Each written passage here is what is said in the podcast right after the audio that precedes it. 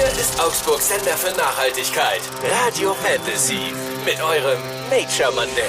Naturkosmetik ist kein geschützter Begriff, heißt es ist nicht gesetzlich definiert. Worauf wir aber gehen können, sind die Siegel. Naturland zum Beispiel, Demeter, Natru und kontrollierte Naturkosmetik BDIH.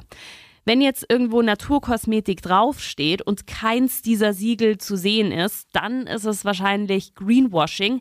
Heißt, die Marke will einfach nur so tun, als ob das hier Naturkosmetik ist, aber in Wirklichkeit ist dann Mikroplastik drin zum Beispiel.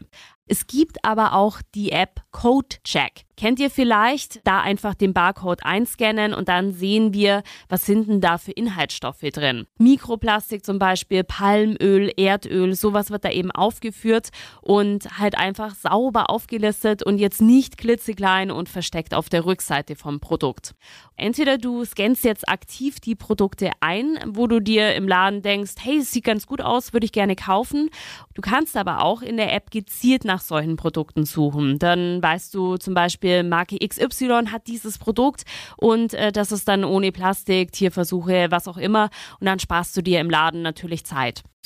Euer Nature Monday. Nur auf Radio Fantasy. Präsentiert von Windhager. Der Spezialist für nachhaltige Heizsysteme mit der Energie von morgen.